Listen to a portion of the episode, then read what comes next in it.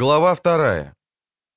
«Воистину, нет ничего более отвратного, нежели монстры оные, натуре противные, ведьмаками именуемые, ибо суть они плоды мерзопакостного волшебства и дьявольства.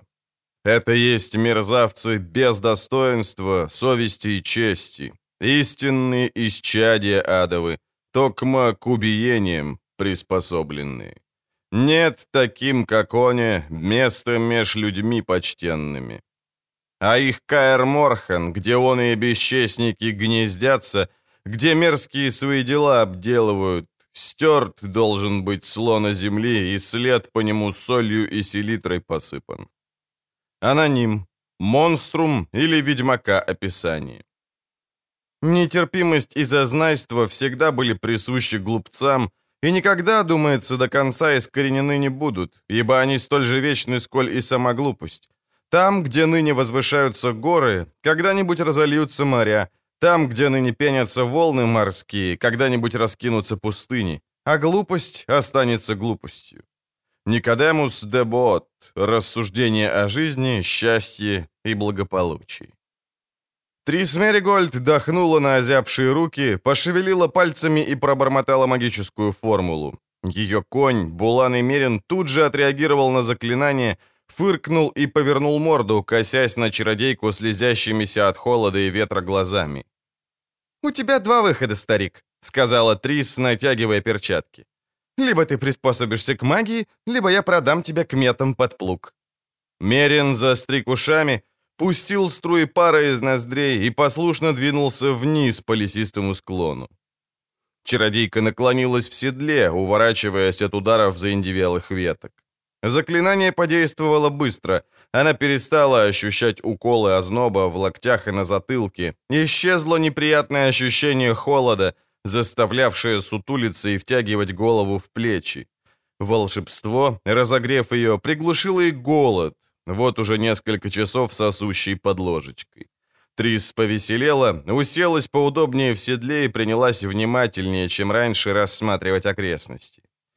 После того, как она свернула с дороги, направление ей указывала белесо-серая стена гор. Покрытые снегом вершины поблескивали золотом в те редкие минуты, когда солнце пробивалось сквозь тучи. Чаще всего утром и перед самым закатом. Сейчас, когда горная цепь была почти рядом, приходилось быть внимательнее.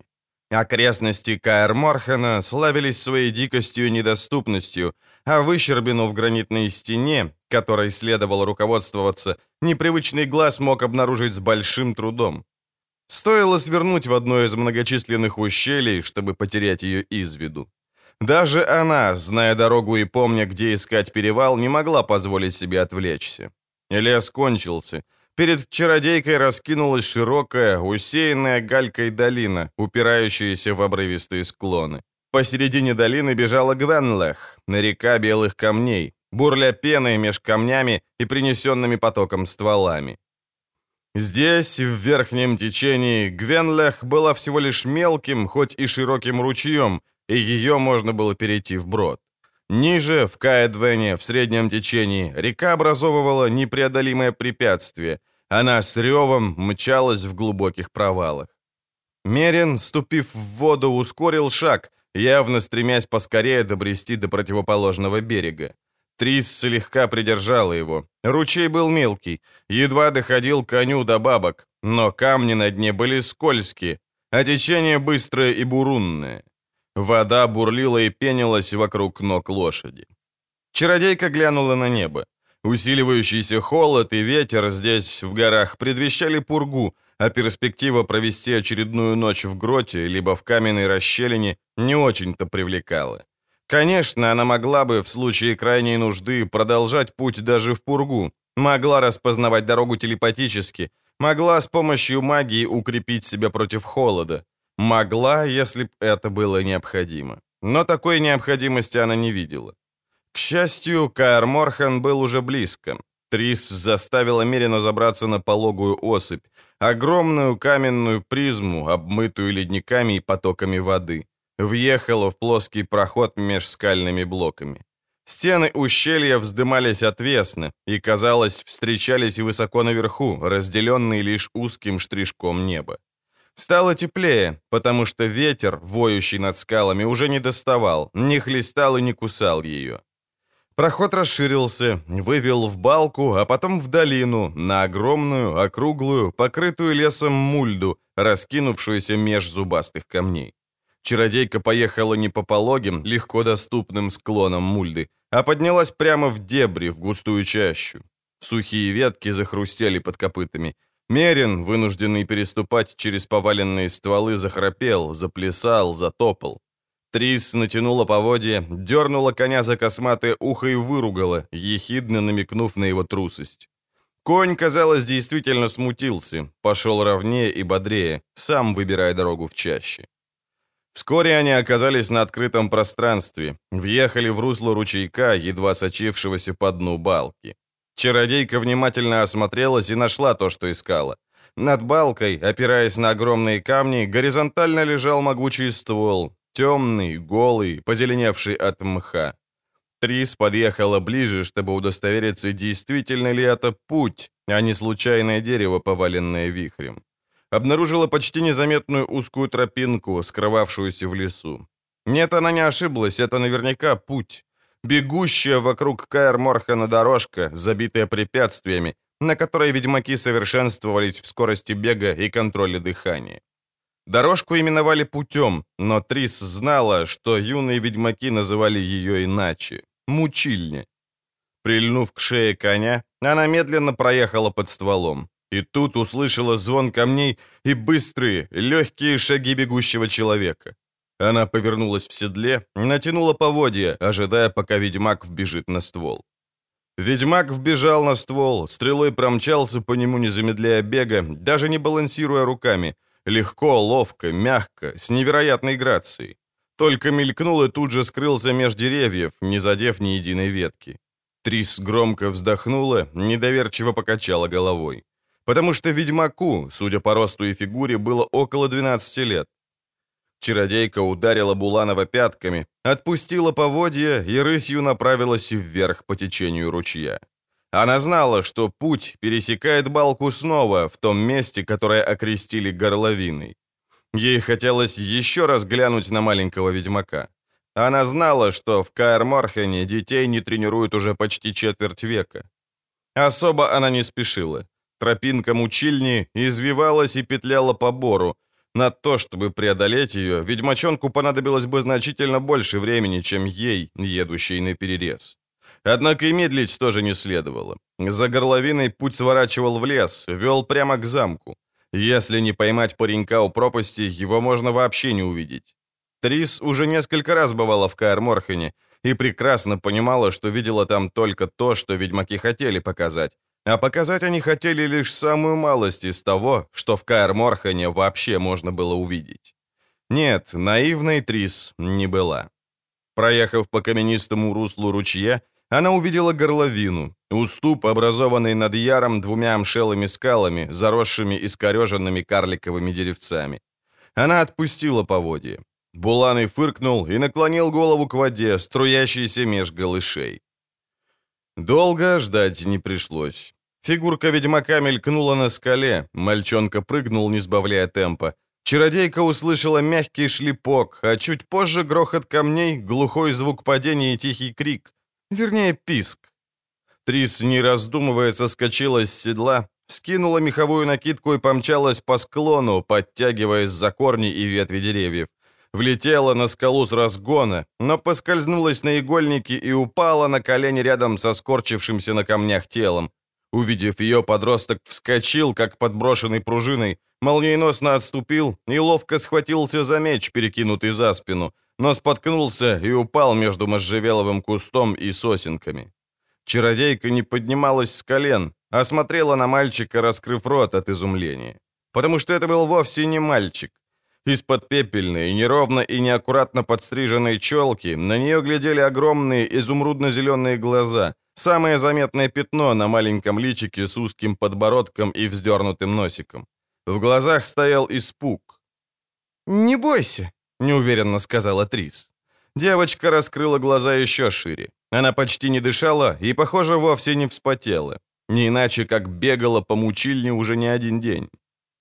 «Как ты?» Вместо ответа девочка быстро встала, ойкнула от боли, перенесла вес тела на левую ногу, наклонилась, помассировала коленку.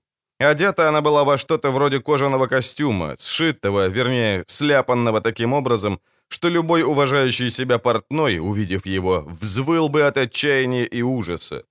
Единственным, что в экипировке казалось в меру новым и подогнанным, были высокие до колен сапожки, ремни и меч. Точнее, мечик.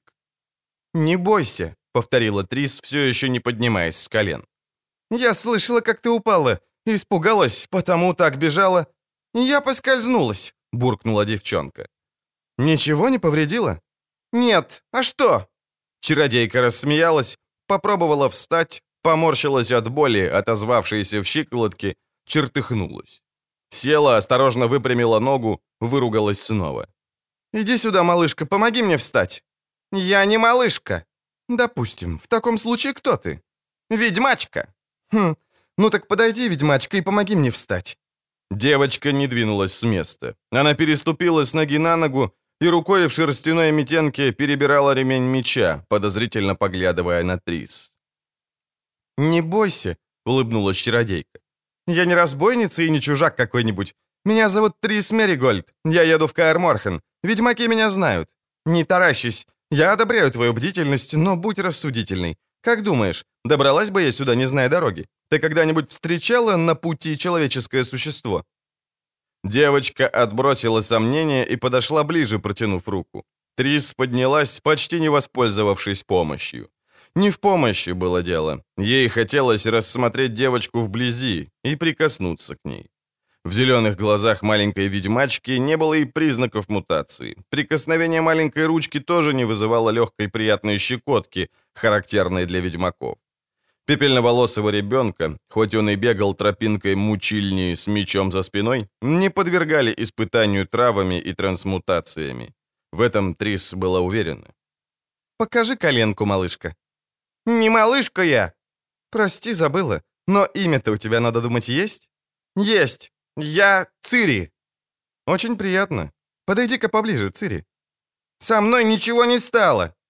«Хочу взглянуть, как выглядит твое ничего». «Ну вот, так я и думала. Ничего подозрительно напоминает разорванные штаны и содранную до живого мяса кожу. Стой спокойно и не бойся». «Я и не боюсь! А!»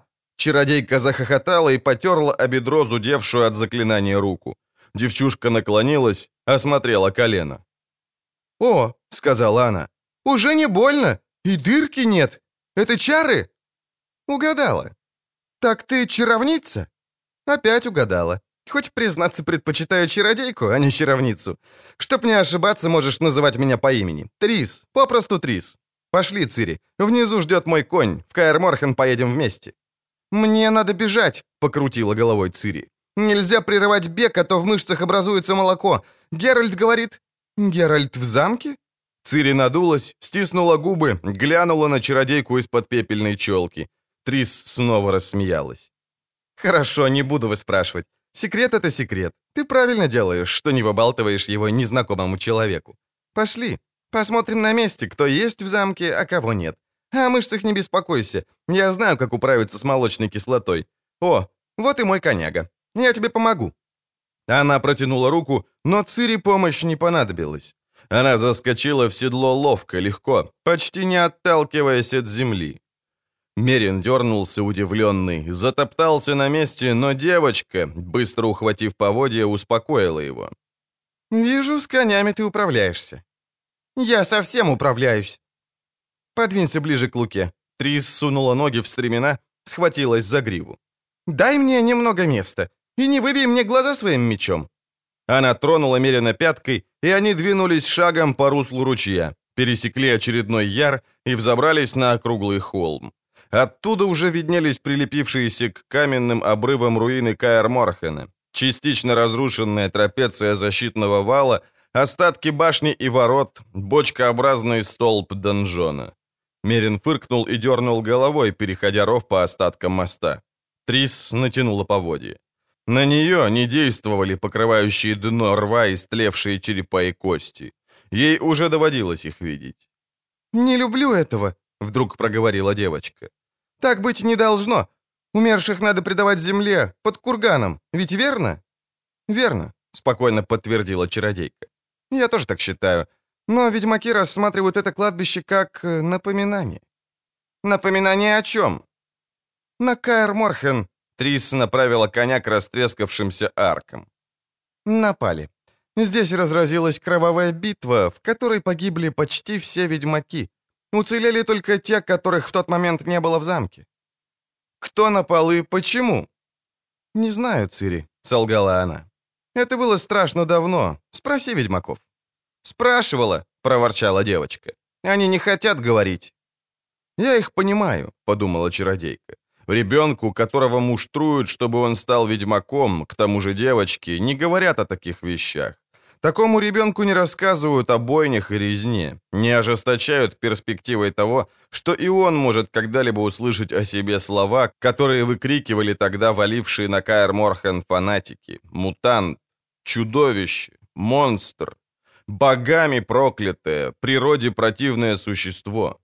«Нет», — подумала она, — «я не удивляюсь тому, что ведьмаки не рассказали тебе об этом, малышка Цири. И я тоже не расскажу. У меня, малышка Цири, еще больше причин молчать. Ведь я чародейка, а анонимный пасквиль, широко разошедшийся в списках монструм, который взбудоражил фанатиков и подтолкнул их на преступление, тоже, кажется, был делом рук какого-то чародея.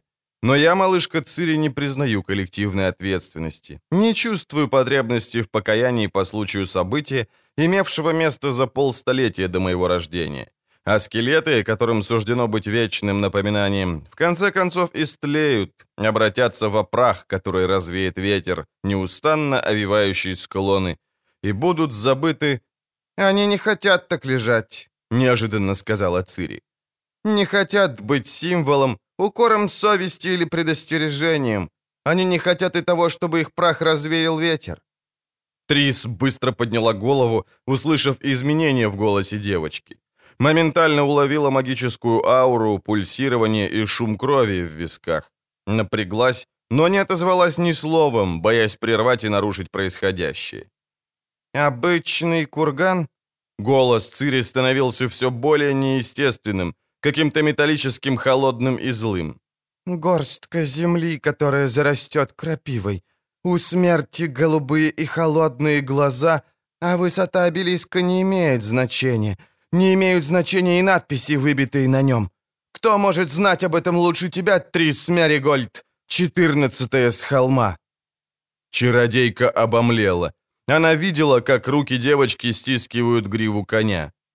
«Ты умерла на холме, Трисс Меригольд», — снова проговорил злой, чужой голос.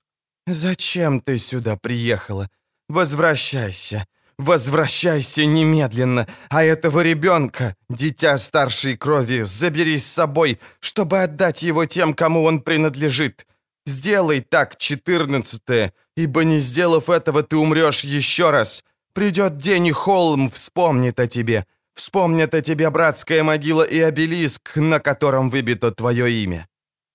Мерин громко заржал, затряс головой. Цири вдруг дернулась, задрожала. «Что случилось?» — спросила Трисс, пытаясь совладать с голосом. Цири откашлялась, двумя руками поправила волосы, потерла лицо. «Ничего», — неуверенно произнесла она. «Устала, поэтому... поэтому уснула. Надо бежать». Магическая аура развеялась. Трисс почувствовала, как накатила неожиданно волна холода. Попыталась убедить себя, что это эффект угасания защитного заклинания, хоть и знала, что все не так. Посмотрела наверх, на каменную громаду замка, таращившуюся на нее черными провалами развалившихся бойниц. По телу пробежала дрожь. Конь зацокал копытами по плитам двора. Чародейка быстро соскочила с седла, подала руку Цири. Воспользовавшись соприкосновением ладоней, осторожно послала магический импульс и поразилась, потому что не почувствовала ничего, никакой реакции, никакого ответа и никакого сопротивления. В девочке, которая только что создала невероятно сильную ауру, не было даже намека на магию. Теперь это был обыкновенный, неряшливо подстриженный и скверно одетый ребенок. Но минуту назад ребенок этот не был обыкновенным ребенком. Трисс не успела обдумать странное явление. Она услышала скрежет окованных железом дверей, донесшийся из темного жерла коридора, зияющего за полуразрушенным порталом. Сбросила накидку, сняла лисью шапочку, быстрым движением головы рассыпала волосы, свою гордость и распознавательный знак. Длинные, горящие золотом, пушистые локоны цвета свежего каштана. Цири изумленно вздохнула. Трисс улыбнулась, радуясь эффекту. Прекрасные, длинные, пушистые волосы были редкостью, признаком положения, статуса, знаком свободной женщины, самой себе хозяйки. Знаком женщины необычной, ибо обычные девушки носили косы, обычные замужние женщины покрывали волосы чепчиками либо платками. Дамы знатные, включая и королев, завивали и укладывали волосы. Воительницы стриглись коротко. Только друидки и чародейки, да еще распутницы, похвалялись естественными гривами, чтобы подчеркнуть независимость и свободу. Ведьмаки появились, как всегда, неожиданно, как всегда беззвучно, как всегда неведомо откуда. Остановились перед ней, высокие, стройные, со скрещенными на груди руками, сместив вес тела на левую ногу, в той позиции, из которой, она знала, можно атаковать мгновенно. Цири встала рядом с ними в такой же позе. В своей карикатурной одежонке она выглядела призабавно. «Приветствуем тебя в Каэр Морхене, Трисс». «Приветствую тебя, Геральт». Он изменился. Казалось, постарел. Трисс знала, что биологически это невозможно. Да, ведьмаки стареют, но слишком медленно, чтобы простой смертный или такая молодая чародейка, как она, могли обнаружить перемены. Но достаточно было одного взгляда, чтобы понять, мутация способна задерживать процесс физического старения, но не психического. Иссеченное морщинами лицо Геральта было лучшим тому доказательством.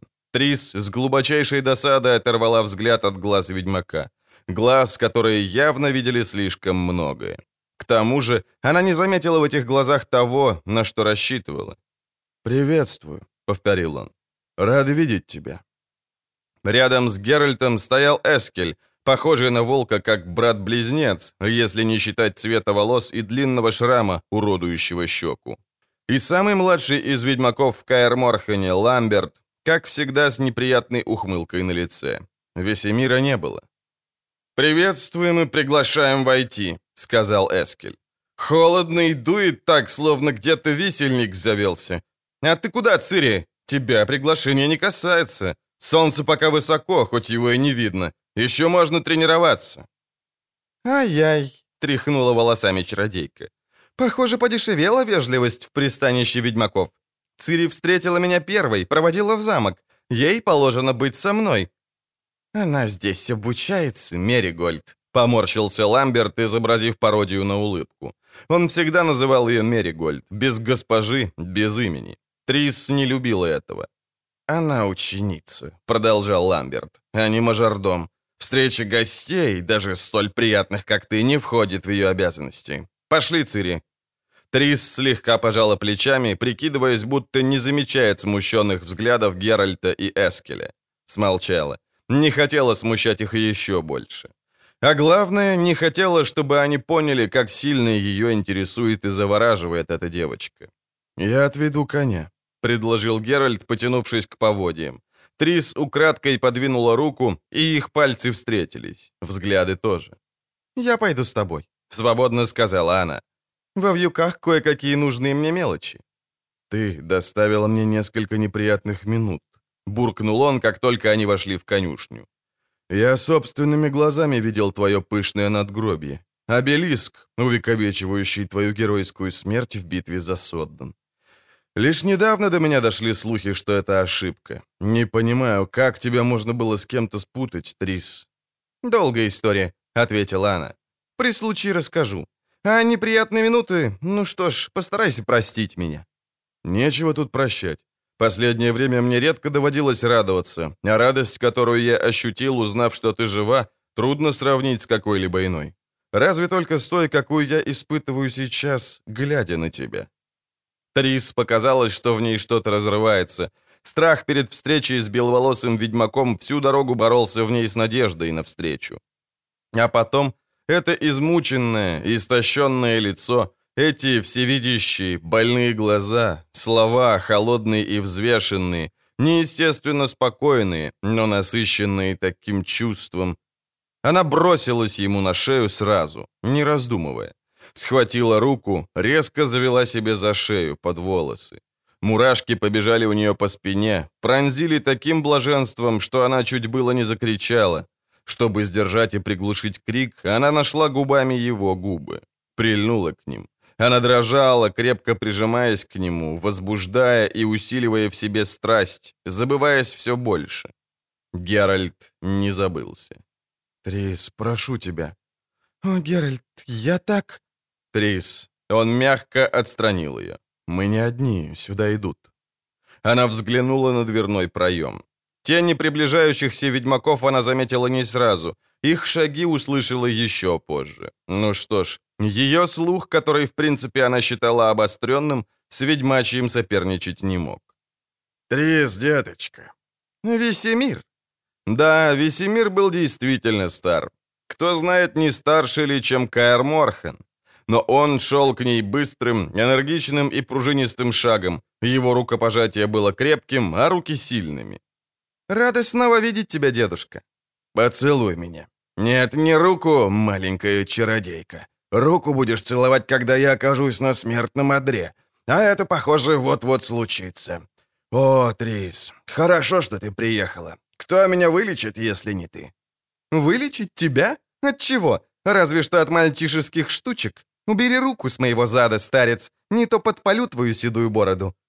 «Прости, все время забываю, что ты выросла, и я уже не могу сажать тебя на колени и похлопывать. Что же до моего здоровья? О, Трисс, старость не радость. Кости ломит так, что выть хочется. Поможешь старику, девочка?» «Помогу».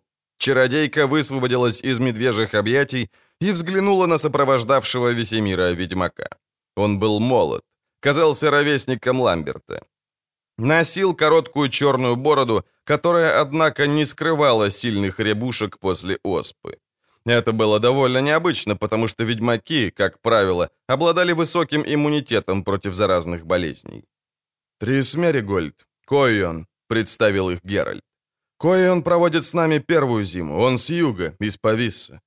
Молодой ведьмак поклонился. У него были необычно светлые, желто-зеленые радужки, а перерезанные красными ниточками хрусталики говорили о тяжелом, хлопотном протекании мутации глаз.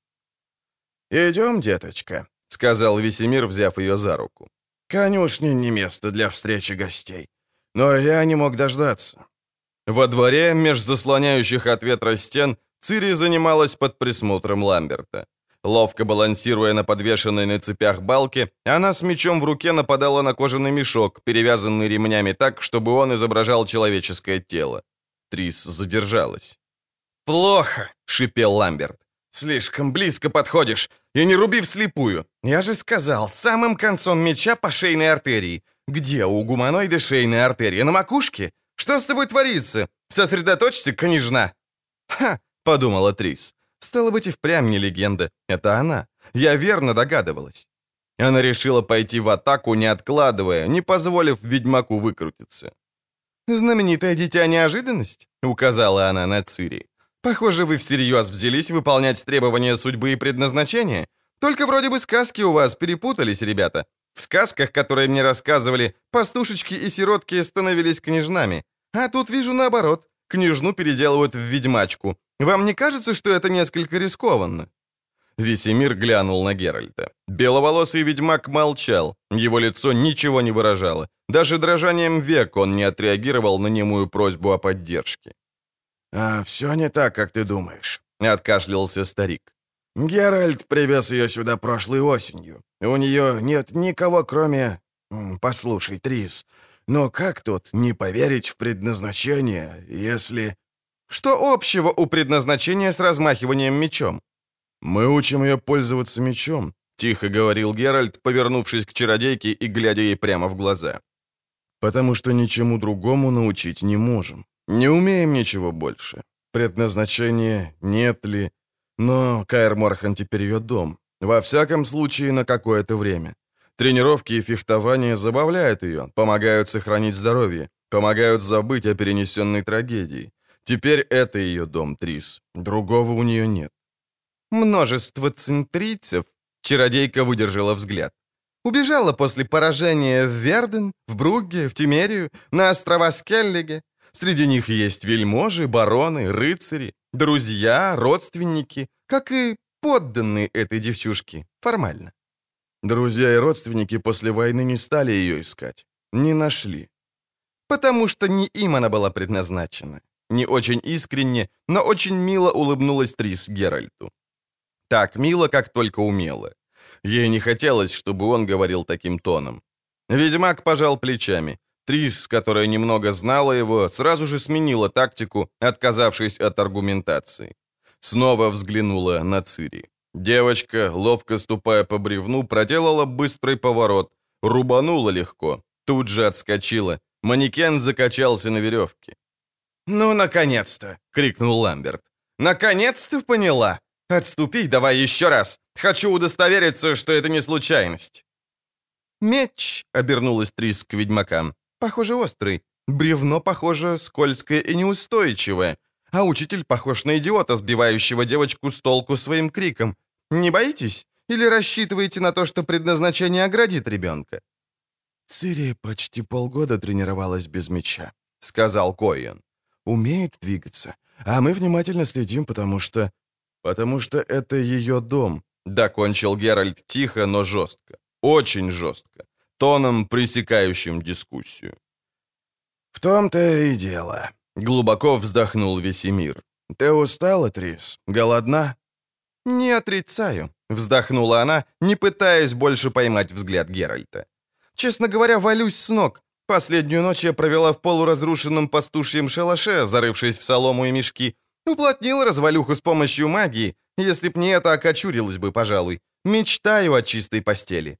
«Поужинаешь с нами. Сейчас. Потом, как следует, выспишься и отдохнешь. Мы приготовили тебе самую лучшую комнату, ту, что в башне, и поставили там самую лучшую кровать, которая только нашлась в Каэр Морхене». «Благодарю», — кисло улыбнулась Трисс.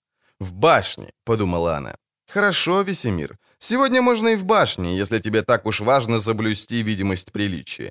Могу переночевать в башне, в лучшей кровати, которая только сыскалась в Каэр Морхене. Хоть и предпочла бы в самой скверной, но с Геральтом». «Пошли, Трисс». «Пошли». Ветер постукивал ставнями, шевелил прикрывающие окно остатки траченного молью гобелена. Трисс в абсолютной тьме лежала на лучшей в Каэр Морхене кровати и не могла уснуть. И дело было вовсе не в том, что лучшая в Каэр Морхене кровать оказалась древней развалюхой. Нет, Трисс усиленно размышляла, и все отгоняющие сон мысли крутились вокруг одного основного вопроса. Почему и зачем ее вызвали в замок? С какой целью? Болезнь Весемира не более чем предлог. Весемир ведьмак. То, что он при этом еще и столетний дед, не мешает многим молодцам завидовать его здоровью. Если показалось, что старца, допустим, пырнул жалом мантихор или покусал вурдалак, тогда Трисс еще могла бы поверить, что ее вызвали именно к нему. Но ломота в костях, смех да и только. Ломота в костях не шибко оригинальное недомогание в чертовски холодных стенах Каэр Морхена. Весемир вылечился бы ведьмачьим эликсиром или еще проще, крепким ржаным самогоном внутрь и наружно в равных пропорциях. Ему не понадобилась бы чародейка с заклинаниями, фильтрами и амулетами. Так кто же ее вызвал? Геральт? Трисс ворочалась в постели, чувствуя волны накатывающего тепла и возбуждения, усиленного злостью. Тихо выругалась, ударила кулаком по перине, перевернулась на бок. Древняя ложа заскрипела. «Я не владею собой», — подумала она. «Веду себя, словно глупая девчонка, или того хуже, как недоласканная старая дева. Не могу даже логично мыслить». Она снова выругалась. «Конечно же, не Геральт. Без эмоций, девица, без эмоций. Вспомни его мину там, в конюшне. Ты уже видывала такие мины, девочка, видела? Не обманывай себя. Глупые, покаянные, растерянные мины мужчин, которые хотят забыть, которые сожалеют, которые не желают помнить случившегося, не хотят возвращаться к тому, что было. О, боги, иначе не бывает. И ты это знаешь. Ведь у тебя солидный опыт, малышка. Что касается эротической стороны жизни, то тут Трисс имела право считать себя типичной чародейкой. Началось все с кислого вкуса запретного плода, особо привлекательного из-за суровых правил Академии и строжайших наказов преподавательницы, у которой она проходила практику. Потом наступила самостоятельность, свобода и неупорядоченные связи, закончившиеся, как обычно бывает, горечью, разочарованием и воздержанием. Начался долгий период одиночества и, наконец, открытие, что для снятия стрессов и напряжений вовсе не так уж и необходим человек, желающий считать себя твоим господином сразу после того, как перевернется на спину и смахнет пот со лба. Что для успокоения нервов имеются менее хлопотные методы, которые, ко всему прочему, не пачкают полотенце кровью, не пускают под одеялом ветров и не требуют завтрака. Затем пришел краткий и забавный период удовлетворенности собственным полом, закончившийся выводом, что пачканье, ветры и обжорство свойственны отнюдь не только мужчинам. Наконец, как все без малого магички, Трисс перешла на приключения с другими чародеями, спорадически и нервирующие своим холодным, техничным и, как правило, ритуальным протеканием. И тогда появился Геральт из Ривии, ведущий беспокойную жизнь ведьмак, связанный странными, беспокойными и бурными отношениями с Йеннифер, ее сердечной подружкой. Трисс наблюдала за обоими и завидовала, хоть, казалось, завидовать-то было нечему. Связь явственно приносила несчастье обоим, ведя напрямую к истощению, была болезненной и, вопреки всякой логике, продолжалась. Трисс этого не понимала, и ее это интриговало. Интриговало до такой степени, что... Она соблазнила ведьмака, почти не пользуясь магией. Просто подоспело удачное время. Момент, когда они с Йеннифер в очередной раз осточертели друг другу и бурно расстались. Геральту требовалось тепло, и он хотел забыть обо всем. Нет, Трисс не стремилась отнять его у Йеннифер. По сути, подруга была ей нужнее, чем он, но краткая связь с ведьмаком не разочаровала ее. Она нашла то, что искала, чувство вины, страха и боли, его боли. Трисс видела проявление этих эмоций, они ее будоражили, и она не смогла о них забыть, когда пришло время расстаться. А что такое своя боль, поняла недавно, в тот момент, когда неодолимо возжелала снова быть с ним. Ненадолго, на мгновение, но быть. А теперь он так близко. Трисс сжала пальцы в кулак и принялась колотить по подушке.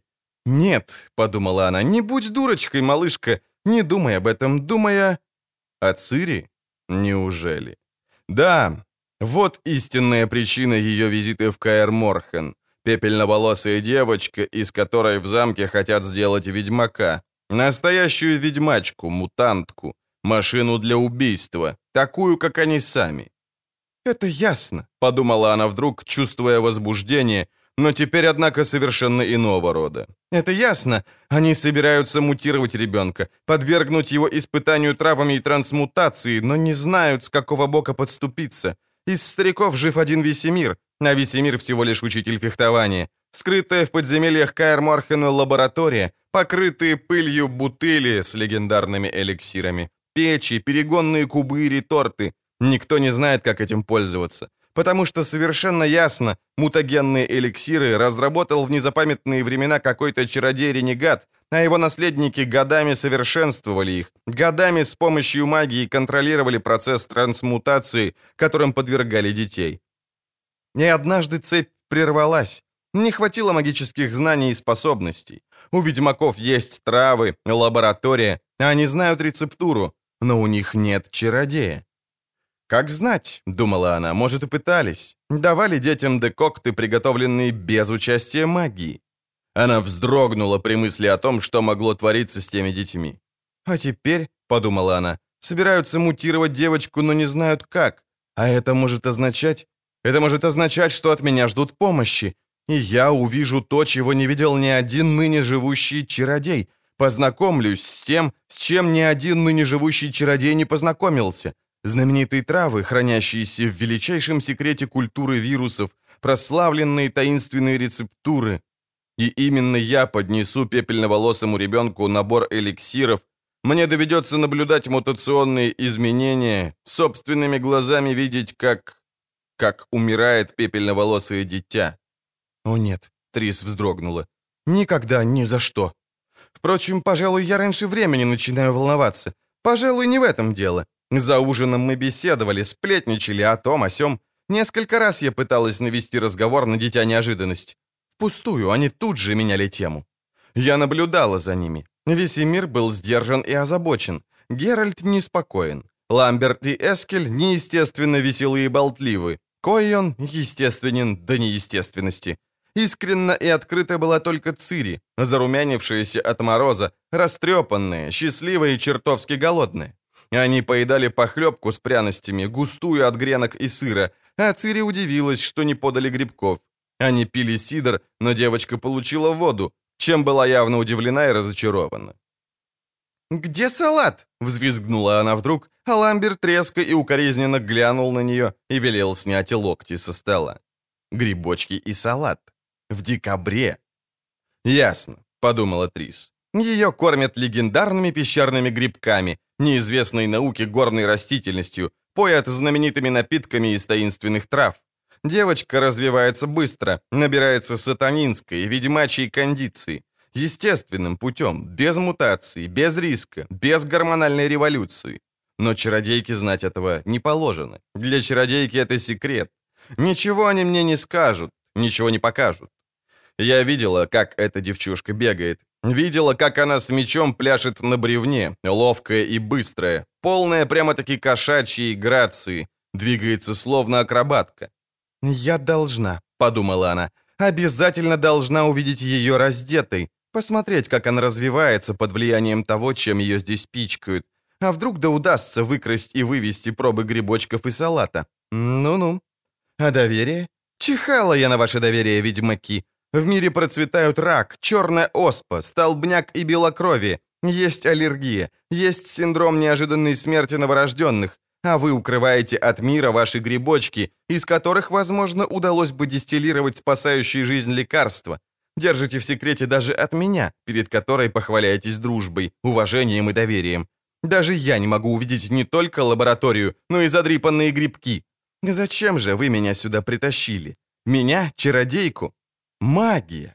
Трисс захохотала. «Ну, — подумала она, — вот я вас и поймала, ведьмаки. Цири нагнала на вас такого же страха, как и на меня. Погрузилась в сон наяву, начала вещать, прорицать, выдавать ауру, которую вы ощущаете почти так же хорошо, как и я. Безотчетно, психокинетически схватила что-то или силой воли согнула оловянную ложку, уставившись на нее за обедом. Отвечала на вопросы, которые вы задавали мысленно, а может и на те, что вы даже в мыслях боитесь себе задавать. И вас обуял страх. Вы сообразили, что ваша неожиданность гораздо более неожиданна, чем вы могли подумать. Вы сообразили, что приютили в Каэр Морхене исток, что без чародейки вам не управиться, а нет ни одной дружески к вам расположенной чародейки и ни одной, которой вы могли бы довериться, кроме меня и... кроме Йеннифер». Ветер взвыл, захлопал ставнями, вздул гобелен. Трисс Меригольд перевернулась на спину, принялась задумчиво грызть ноготь большого пальца. «Геральт не пригласил Йеннифер, пригласил меня. Так, может быть... Как знать, возможно. Но если все так, как я думаю, то почему... Почему... Почему ты не пришел сюда, ко мне?» Тихо крикнула она в темень, возбужденно и зло. Ей ответил ветер, завывающий в руинах. Утро было солнечное, но чертовски холодное. Трисс проснулась замерзшая, не выспавшаяся, но успокоенная и решившаяся. В холл она спустилась последней. С удовлетворением встретила взгляды, награждавшие ее усилия. Дорожную одежду она сменила на простое, но эффектное платье. Умело воспользовалась магическими ароматизаторами и не магической, но дьявольски дорогой косметикой. Трисс съела овсянку, перебрасываясь с ведьмаками малозначительными и банальными фразами. «Опять вода?» — вдруг заворчала Цири, заглянув в кубок. У меня от воды зубы болят. Я хочу соку того, голубого». «Не сутулься», — сказал Ламберт, краешком глаза глянув на Трисс. «И не утирайся рукавом. Кончай есть, пора на занятие. Дней все короче». «Геральт», — Трисс покончила с овсянкой. «Вчера Цири упала на пути. Ничего страшного, виной ее шутовская одежда. Все это подогнано отвратительно. Вернее, не подогнано вовсе и мешает ей двигаться». Весемир кашлянул, отвел глаза.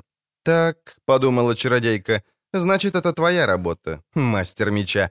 Факт, похоже, кафтанчик скроен мечом, а сшит наконечником стрелы». «Дни и верно все короче», — начала она, не дождавшись комментариев.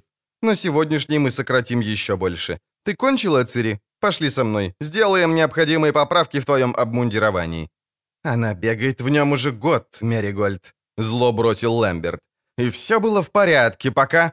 пока не явилась баба, которая не может видеть немодную и плохо сидящую одежду. Ты прав, Ламберт, но баба явилась, и порядок рухнул. Пришло время великих перемен. Идем, Цири». Девочка замялась, взглянула на Геральта. Геральт кивнул, улыбнулся. Хорошо, так, как умел улыбаться раньше, когда... Трисс отвела глаза. Улыбка предназначалась не ей. Комната Цири была точной копией жилищ ведьмаков. Как и у них, здесь не было практически ничего, кроме сколоченной из досок лежанки, табурета и сундучка. Стены и двери своих жилищ ведьмаки украшали шкурами забитых на охоте зверей, оленей, рысей, даже росомах. На дверях же комнатки Цири висела шкура гигантской крысы с отвратительным чешуйчатым хвостом. Трисс поборола в себе желание сорвать вонючую гадость и выкинуть в окно. Девочка, стоя около лежанки, выжидающе смотрела на нее. «Попытаемся, — сказала чародейка, — слегка подправить твой балахон. Мне всегда удавались кройка и шитье, думаю, управлюсь и с этой козловой шкурой. А ты, ведьмачка, когда-нибудь держала в руке иглу? Тебя научили хоть чему-то сверх того, чтобы дырявить мечом мешки с сеном? Когда я была в Заречье, в Кагене, приходилось прясть, — неохотно буркнула Цири. Шить мне не позволяли, потому что я только портила лен и напрасно тратила нитки. После меня все надо было распарывать. Ужасненько скучно эта штука, придение, ой-ой». «Факт», — захохотала Трисс. «Скучнее не придумаешь. Я тоже не люблю прясть». «А приходилось? Мне да, потому как... Но ты же чаров... чародейка. Ты все можешь выколдовать, а свое красивое платье ты его... выколдовала?» «Нет», — улыбнулась Трисс. «Ну и не сама сшила. Не настолько уж я способная. А как ты сделаешь мне одежду? Волшебством?» «Зачем? Достаточно магической иглы, которой мы с помощью заклинаний добавим немного прыти. А если понадобится...» Трисс медленно провела рукой по обведенной бахромой дырке на рукаве курточки, пробормотала заклинание, одновременно активируя амулет. От дырки не осталось и следа. Цири запищала от восторга. «Это волшебство! Теперь у меня будет волшебная курточка! Ха!» «Пока не сошью нормальный, но приличный. Ну а теперь снимай все, девочка моя, переоденешься в другое. Надеюсь, это не единственная твоя одежда?» Цири покачала головой, приподняла крышку сундучка, показала выленившее просторное платьице, серо-голубой кафтанчик, льняную рубашку и шерстяную блузку, напоминающую хламиду. «Это мое», — сказала она. «В этом я сюда приехала, но теперь не ношу бабьи шмотки». «Понятно», — насмешливо поморщилась Трисс. «Бабья не бабья, а пока придется надеть. Ну, живей, раздевайся, дай-ка я помогу. Ё-моё, это что такое?» Руки девочки были покрыты огромными, налитыми кровью синяками. Многие уже пожелтели, некоторые были совсем свежими. «Это еще что, черт возьми?» — зло повторила волшебница. «Кто тебя так отделал?» «Это?» — Цири глянула на руки, словно была удивлена количеством синяков. «А, это... ветряк. Очень медленно работала». «Что за ветряк? Говори толком». «Ну, ветряк», — повторила Цири, поднимая на волшебницу свои огромные глаза. «Ну, такой... ну... я на нем учусь вывертываться при нападении. У него такие лапы из палок, он крутится и размахивает этими лапами. Надо очень быстро прыгать и уворачиваться. Надо вырабатывать... Э, лифрекс. Ежели нет лифрекса, то ветряк хватает тебя палкой. Вначале этот ветряк ужасненько поколачивал. Ну, а теперь-то... Снимай штанишки и рубаху. «О, боги, дева, как ты вообще можешь ходить, бегать?» Оба бедра и ляжки были черно-синими от кровоподтеков и припухлостей. Цири вздрогнула и зашипела, пятясь от волшебницы. Трисс выругалась по-краснолюдски. Хуже некуда. «Тоже ветряк?» — спросила она, пытаясь сохранять спокойствие. «Это? Нет, вот это ветряк!» Цири равнодушно указала на роскошный синяк пониже левого колена. «А эти другие? Это маятник. На маятнике я отрабатываю шаги с мечом. Геральт говорит, что я уже в норме. На маятнике. Говорит, у меня есть это, ну, чутье, вот, чутье есть». «А если не хватит чутья?» — скрижетнула зубами Трисс. «Тогда, полагаю, маятник тебя саданет». «Обязательно!» — поддакнула девочка, глядя на чародейку и явно насмехаясь над ее неведением. «Еще как саданет-то!» «А здесь, на боку? Что это было? Кузнечный молот?» Цири зашипела от боли и покраснела. «С гребенки свалилась!» «И гребенка по тебе саданула», — докончила Трисс. Ей было все труднее сдерживаться. «Ну как же гребенка может садануть?» — фыркнула Цири. «Если она вкопана в землю. Не может. Я просто упала. Училась делать пируэт в подскоке, и у меня не вышло. Вот и синяк, потому что ударилась о столбик». «И лежала два дня. И дышать было трудно. Болит?» «И вовсе нет. Койон размассировал меня и снова посадил на гребенку. Так надо, понимаешь? Иначе испугаешься навсегда». «Что-что?» «Испугаешься навсегда», — гордо повторила Цири, отбрасывая со лба пепельную челку. «Не знаешь? Даже если с тобой что-то случится, надо все равно сразу же возвращаться на снаряд, иначе станешь трусить. А если будешь трусить, то фига с два у тебя получится. Нельзя отказываться от тренировки. Так Геральт говорит».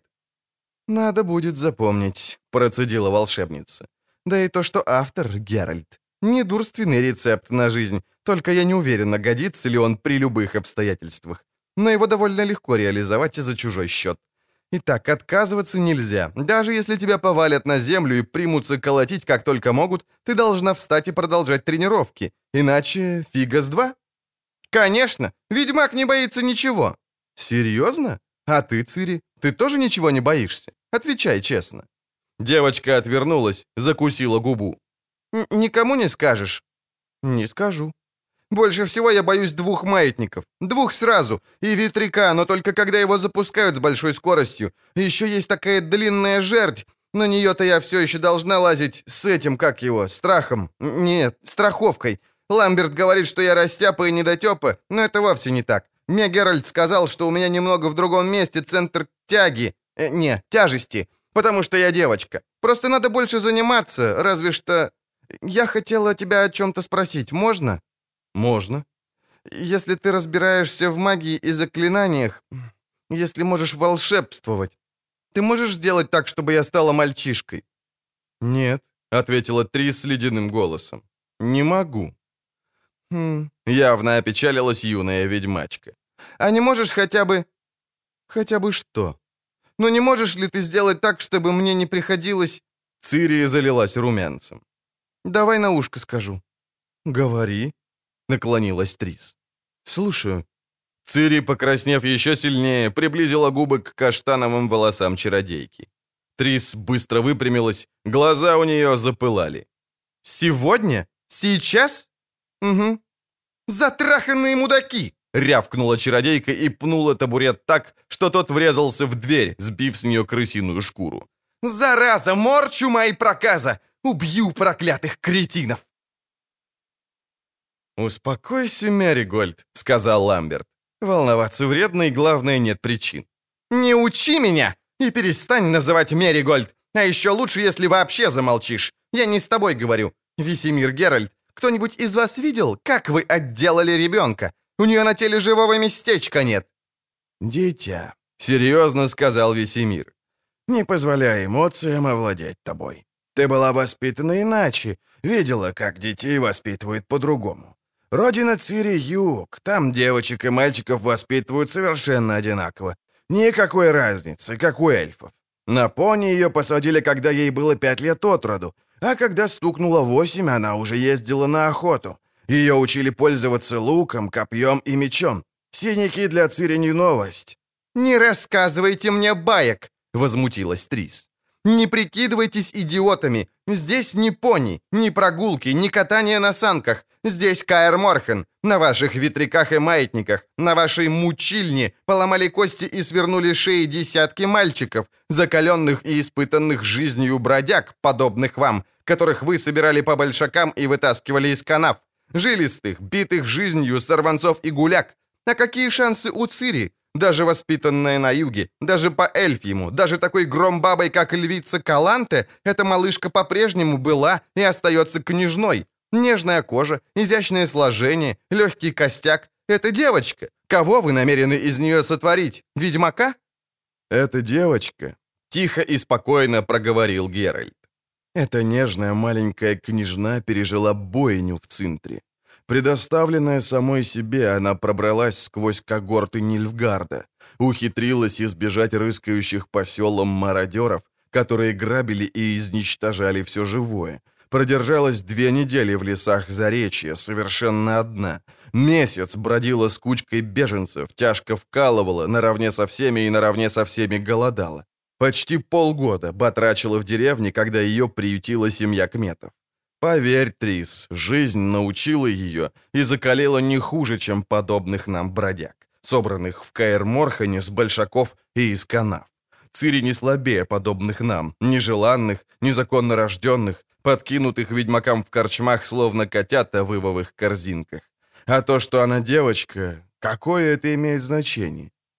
«И ты еще спрашиваешь? Смеешь спрашивать?» — крикнула чародейка. «Какое это имеет значение? А такое, что девочка, не будучи подобна вам, имеет собственные дни и с большим трудом это переносит. А вы хотите, чтобы она выблевывала свои легкие на мучильне и каких-то идиотских ветряках?» Хоть Трисс и была чертовски зла, но почувствовала огромное удовлетворение при виде поглупевших физиономий молодых ведьмаков и вдруг отвисшие челюсти Весемира. «Даже не знали», — покачала она головой уже спокойно, но с мягким укором. «Тоже мне опекуны!» Девочка стесняется говорить об этом, потому что ее научили о таких неприятностях мужчинам не говорить, и стыдится слабости, боли, того, что она не такая ловкая, как обычно. Хоть кто-нибудь из вас подумал об этом? Заинтересовался? Пробовал догадаться, что ей мешает?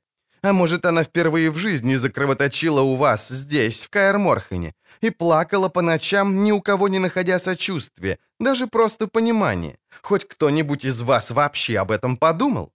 «Прекрати, Трисс», — тихо охнул Геральт. «Достаточно. Ты добилась, чего хотела. А может, и больше, чем хотела». «Пропади все пропадом», — выругался Койон. «Хороши ж мы были, ничего не скажешь. Эх, Весемир, но ты-то...» «Замолчи», — буркнул старый ведьмак. «Ничего не говори». Совершенно неожиданно повел себя Эскель, который встал, подошел к чародейке, низко поклонился, взял ее руку и уважительно поцеловал.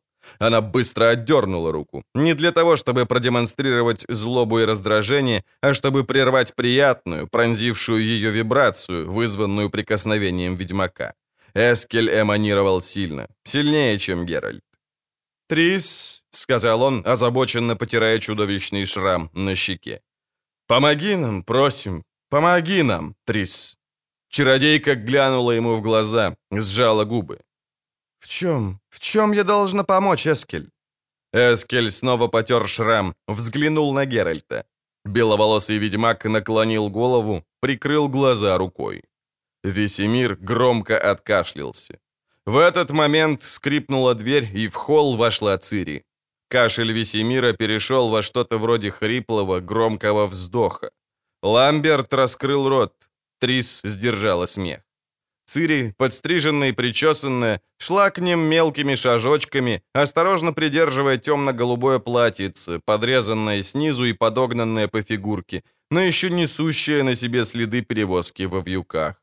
На шее девочки поблескивал второй презент от чародейки — черная змейка из лаковой кожи с рубиновым глазком и золотой застежкой. Цири задержалась перед Весемиром. Не очень зная, что делать с руками, засунула большие пальцы за поясок. «Я не могу сегодня тренироваться», — медленно и четко проговорила она в абсолютной тишине. «Потому что я... я...» Она взглянула на чародейку, Трисс подмигнула ей, скорчив рожицу, как довольный озорством сорванец, пошевелила губами, подсказывая выученную причину. «Мне не здоровится», — докончила Цири громко и гордо, задрав нос чуть ли не до бревенчатого потолка. Весемир снова раскашлялся. Но Эскель, милый Эскель, не потерял головы и опять повел себя так, как и положено. «Конечно», — сказал он, улыбнувшись, — «это понятно и очевидно.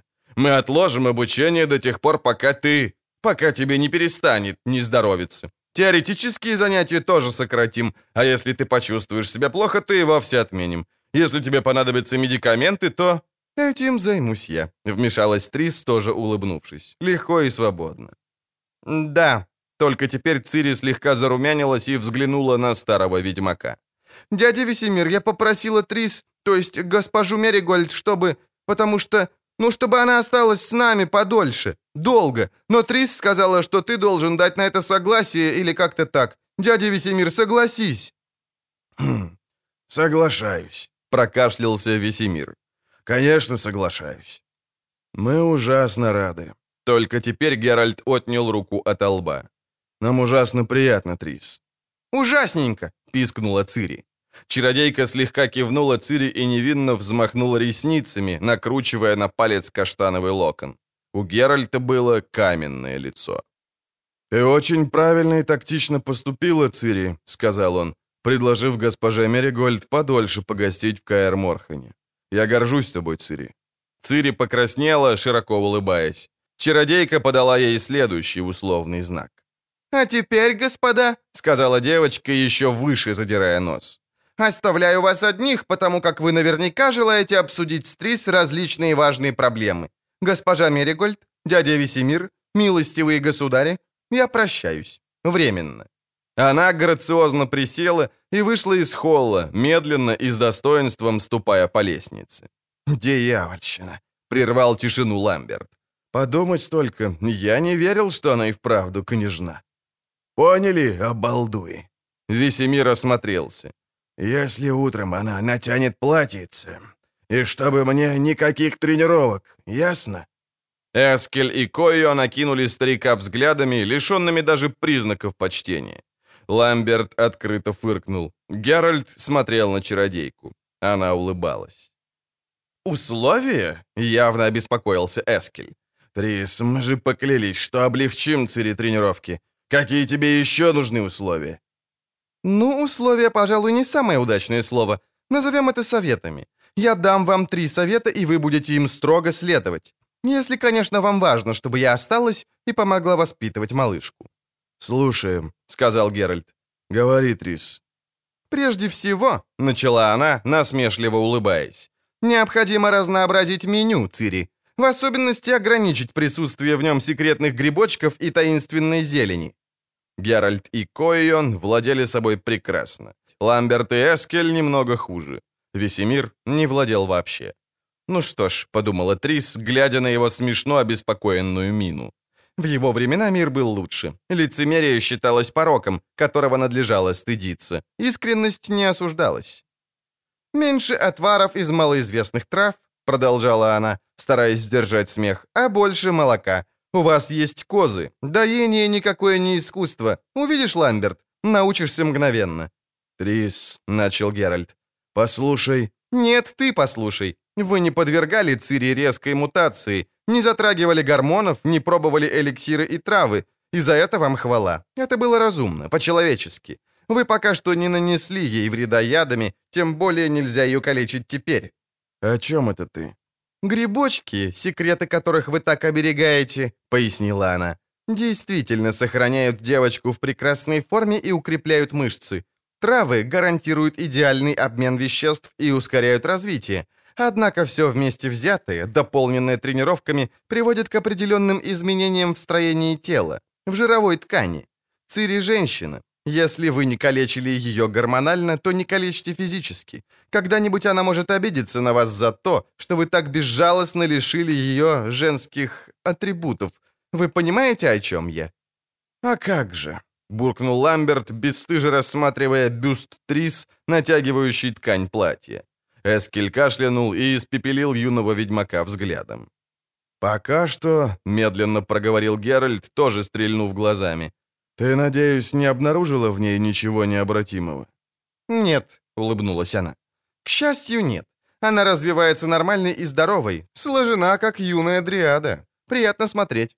Но, пожалуйста, соблюдайте умеренность в использовании ускорителей». «Будем соблюдать», — пообещал Весемир. «Благодарим за предупреждение, дитя. Что еще? Ты говорила о трех советах». «Именно. Вот второй. Нельзя допустить, чтобы Цири здесь одичала. Ей необходим контакт с миром, с ровесниками. Она должна получить приличное образование и подготовиться к нормальной жизни. Пока пусть себе размахивает мечом. Без мутации ведьмачка из нее все равно не получится, но ведьмачья тренировка ей не повредит. Времена сейчас трудные и опасные. Сумеет защититься, если понадобится. Как эльфка.